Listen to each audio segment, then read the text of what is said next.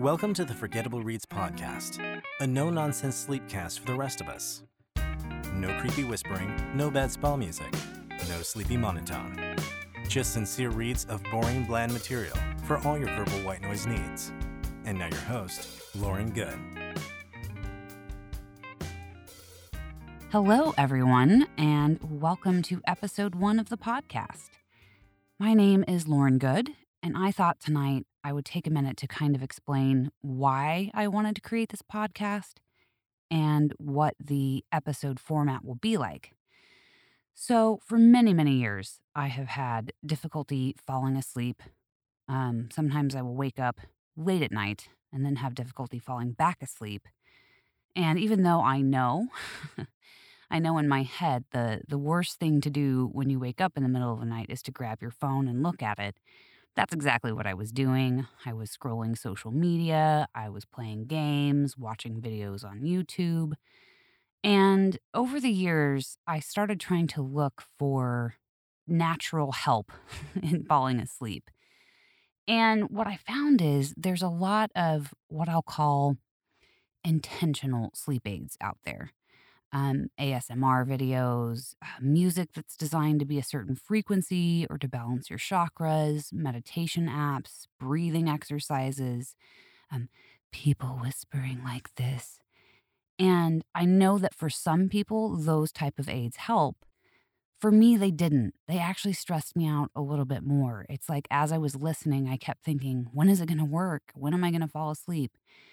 And I was chatting with um, some of my other friends, and they had said sometimes just like putting on a T V show that they'd heard before usually would put them out. The problem was that then they would either fall asleep on the couch or they would fall asleep with their laptop still in their bed.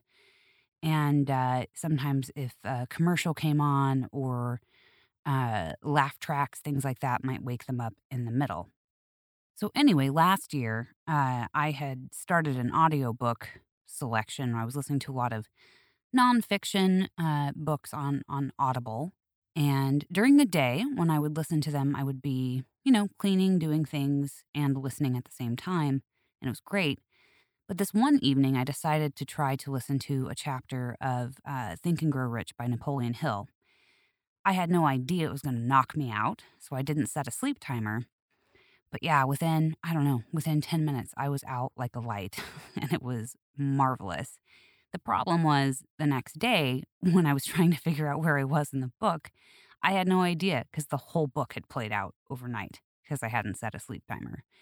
I just started thinking about ways that I could use all of the professional audio equipment that I already have because I've been a professional voiceover actor for a long time. I, whenever you tell people you're a voice actor, the first question they ask is, anything I've heard of? And now, of course, I can I can cite commercial campaigns that I know people have heard, like I'm the, um, geez, what is it called?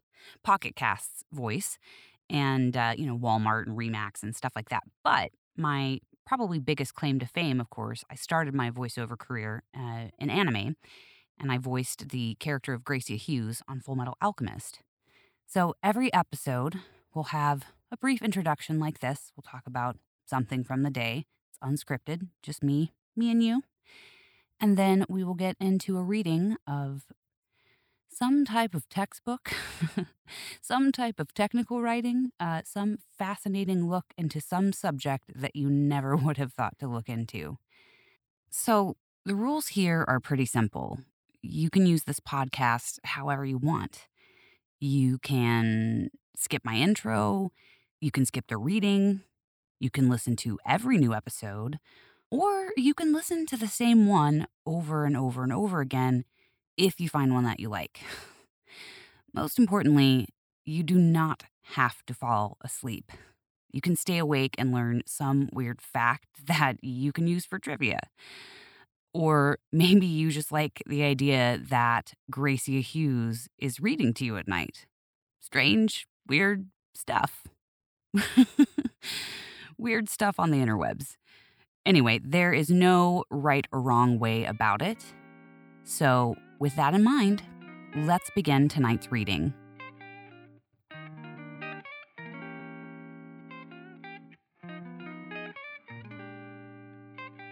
At a friend's party, Uma witnessed her boyfriend flagrantly flirting with another woman. She was initially quite angry, but when he later apologized for his actions and was very attentive to her, she experienced unusually strong feelings of attraction toward him. Still, she somehow felt manipulated by the whole affair. After all, her friends had warned her that he had a terrible reputation for playing mind games. Elicited behaviors. The word elicit means to draw out or bring forth. Thus, an elicited behavior is one that is automatically drawn out by a certain stimulus. Note that the word is elicit and not illicit, which refers to something illegal, such as an illicit drug. A sneeze produced by a particle of dust or startle reaction to a sound of a gunshot are examples of elicited behaviors. They are elicited in the sense that they are automatically drawn out by the stimuli that produce them. In this sense, many elicited behaviors are behaviors that we consider to be involuntary. For example, you do not choose to be startled by a gunshot. Your startle reaction is an involuntary response to the gunshot. Similarly, you do not choose to salivate when you bite into a lemon. Salivating is an involuntary response to the lemon. In this chapter, we begin describing different types of elicited behaviors as well as some simple mechanisms which can be modified. This will include a discussion of the opponent process theory of emotion, an intriguing theory that explains a wide variety of emotional phenomenon, ranging from symptoms of drug withdrawal to the sense of loss you feel following the breakup of a relationship. The remainder of the chapter will then be devoted to introducing the concept of classical conditioning, the first major type of learning to be discussed in this text. Reflexes are the most basic form of elicited behavior. A reflex is a relatively simple, automatic response to a stimulus. It can also be defined as a relationship between such a response and the stimulus that elicits it. Some reflexes involve only one gland or set of muscles, such as when you salivate in response to a drop of lemon juice or blink in response to a puff of air. Other reflexes are more general in scope, involving the coordinated action of several body parts. For example, the startle response, a defensive reaction to a sudden, unexpected stimulus, involves the automatic tightening of skeletal muscles as well as various hormonal and visceral internal organ changes. Similarly, the orienting response, in which we automatically position ourselves to facilitate attending to a stimulus, can involve a relatively major body movement, such as when we automatically turn in response to an unfamiliar noise behind us. Many reflexes are closely tied to survival.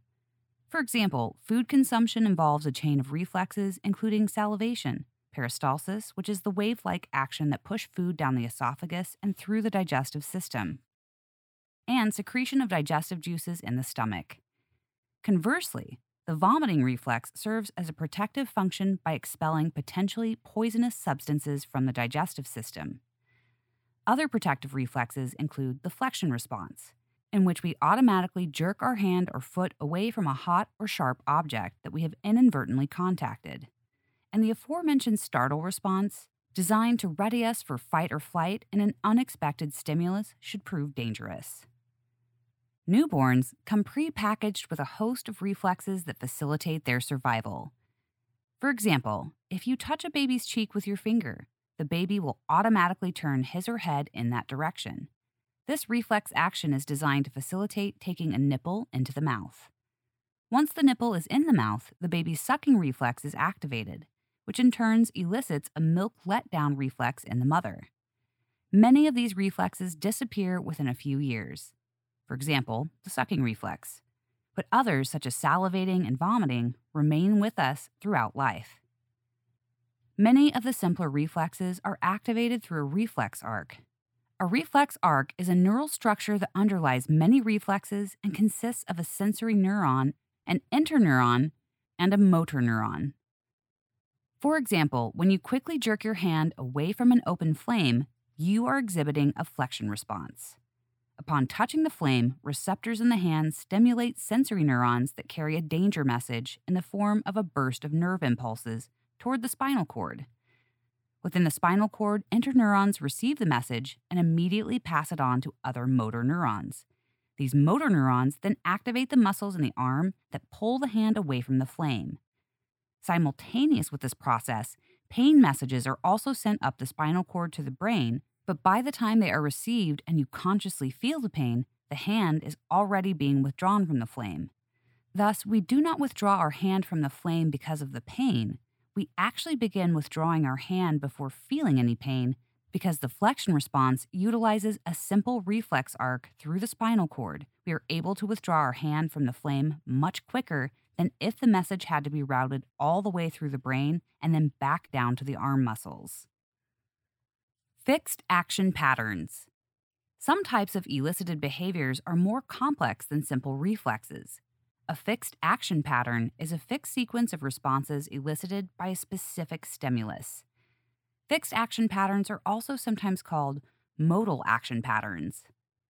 Examples include web building by spiders, V-shaped formation flying by ducks, and nut burying by some species of squirrels. Dogs and cats display numerous fixed action patterns. Cats compulsively scratch the ground to cover up urine and feces, effective in a litter box, but completely ineffective on your carpet, and rub up against the legs of visitors to mark them as belonging to their territory. Dogs indicate their desire to play by wagging their tails, stretching out their front legs, and lowering their heads to the ground. In fact, by adopting this posture and looking completely foolish in front of any visitors, you can effectively ask your dog if it wishes to play, which, of course, it will not, given that it now has you looking like an idiot. For many fixed action patterns, we are able to identify a specific stimulus that sets it in motion. The specific stimulus that elicits a fixed action pattern is called a sign stimulus or releaser. For example, a male Betta splendens, better known as a Siamese fighting fish, immediately takes an aggressive posture at the sight of another male, the releaser. With both fish spreading out their brilliant red or blue fins and gills. If introduced into the same tank, the two fish will attack each other. Similarly, during mating season, a male stickleback fish displays a fixed sequence of aggressive actions when another male enters its territory. Interestingly, the sign stimulus for the stickleback's aggressive actions is not the presence of the other male, but the sight of its red underbelly. If the red belly is covered up or painted a different color, the intruder will not be attacked.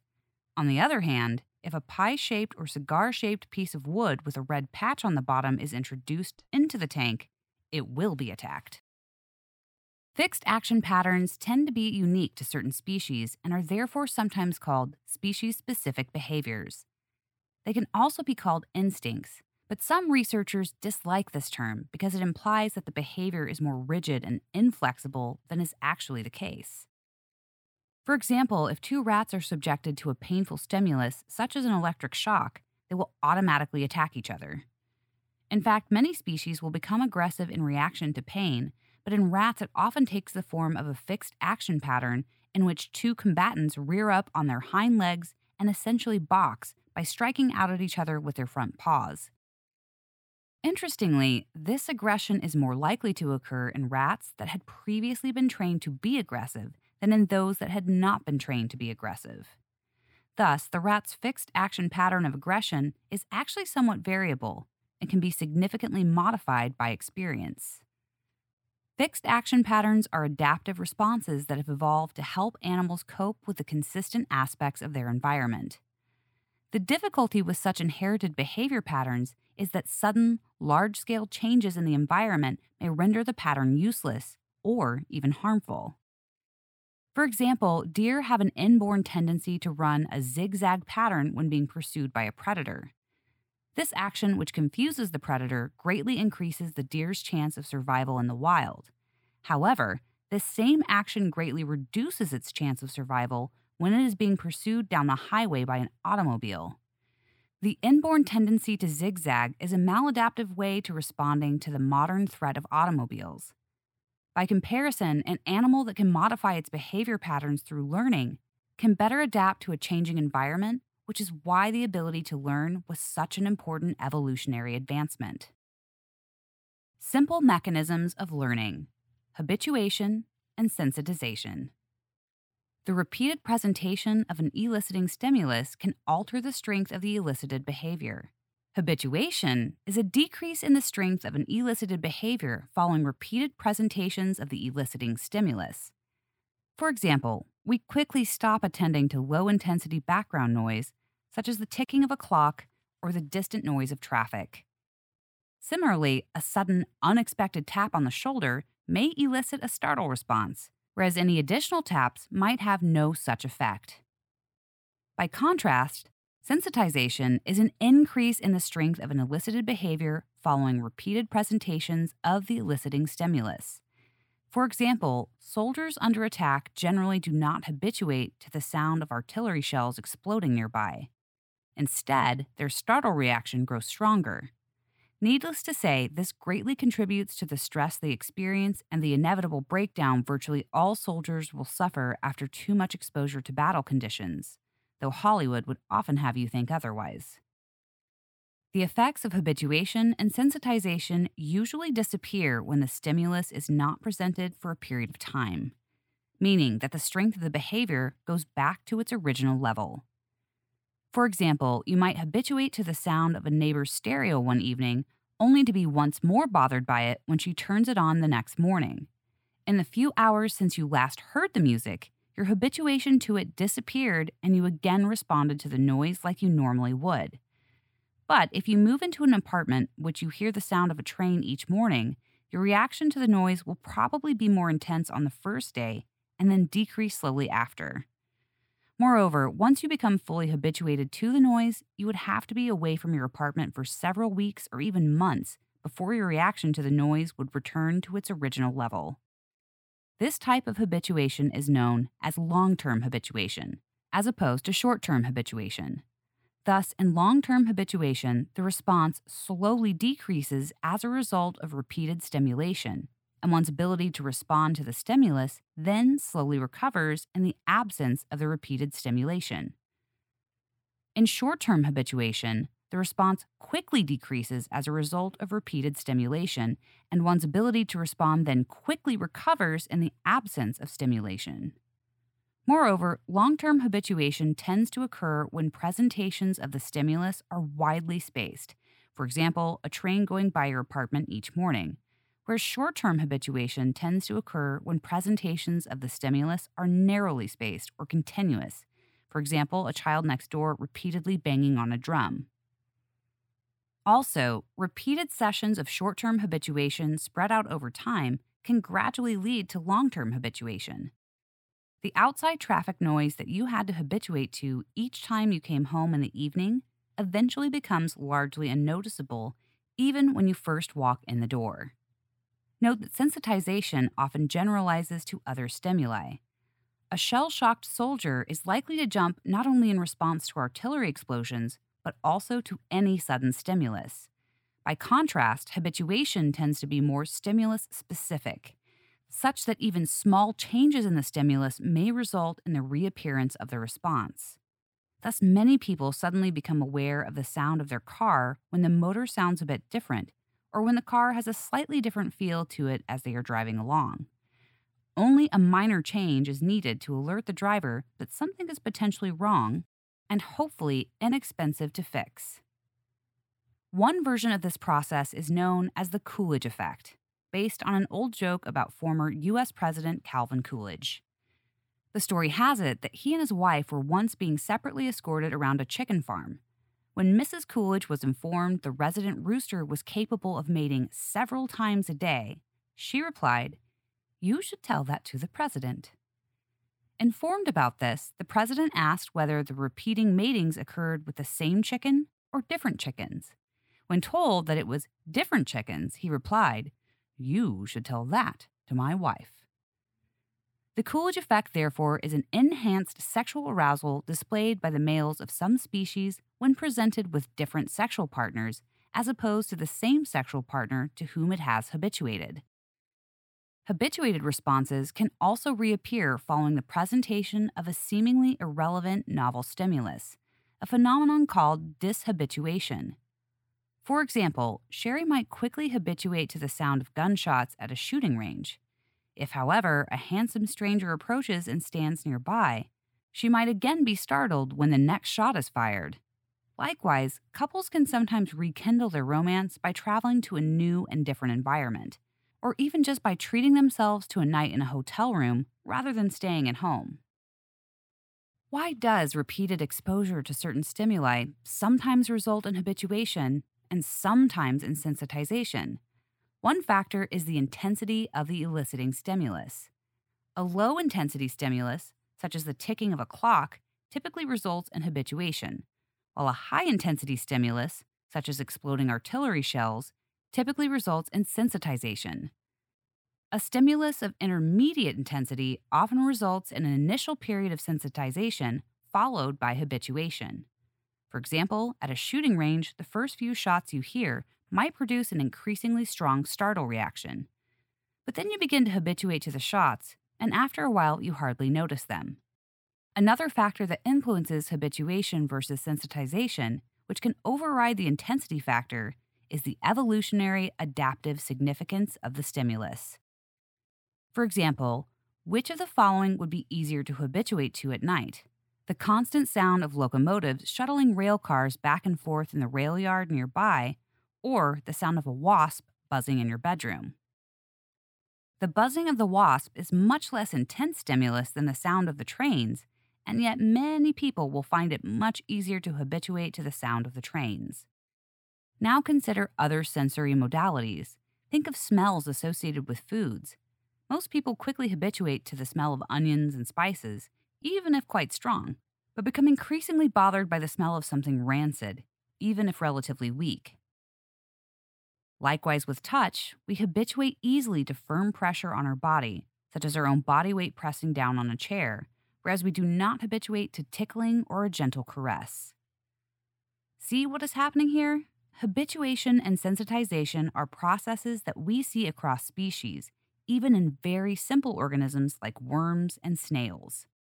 From an evolutionary perspective, this suggests that these processes probably have tremendous survival advantages. In a sense, they help us sort stimuli into two basic categories: currently relevant and currently irrelevant. If a stimulus is currently irrelevant, we tend to habituate to it. If a stimulus is currently relevant, that is, it provides some sort of useful or at least novel information, we tend to not habituate to it. And if a stimulus is extremely relevant, perhaps even dangerous, we may become sensitized to it. It therefore makes sense to become sensitized to the buzzing sound of insects that sting and the smell of something rotten that could poison us. It also makes sense not to habituate to the caress of a lover, since touching has, throughout our evolutionary history, been associated with positive reproductive opportunities. This perspective also explains why stimulus intensity can make a difference. Low-intensity stimuli are often insignificant, while high-intensity stimuli are often very significant and sometimes potentially dangerous.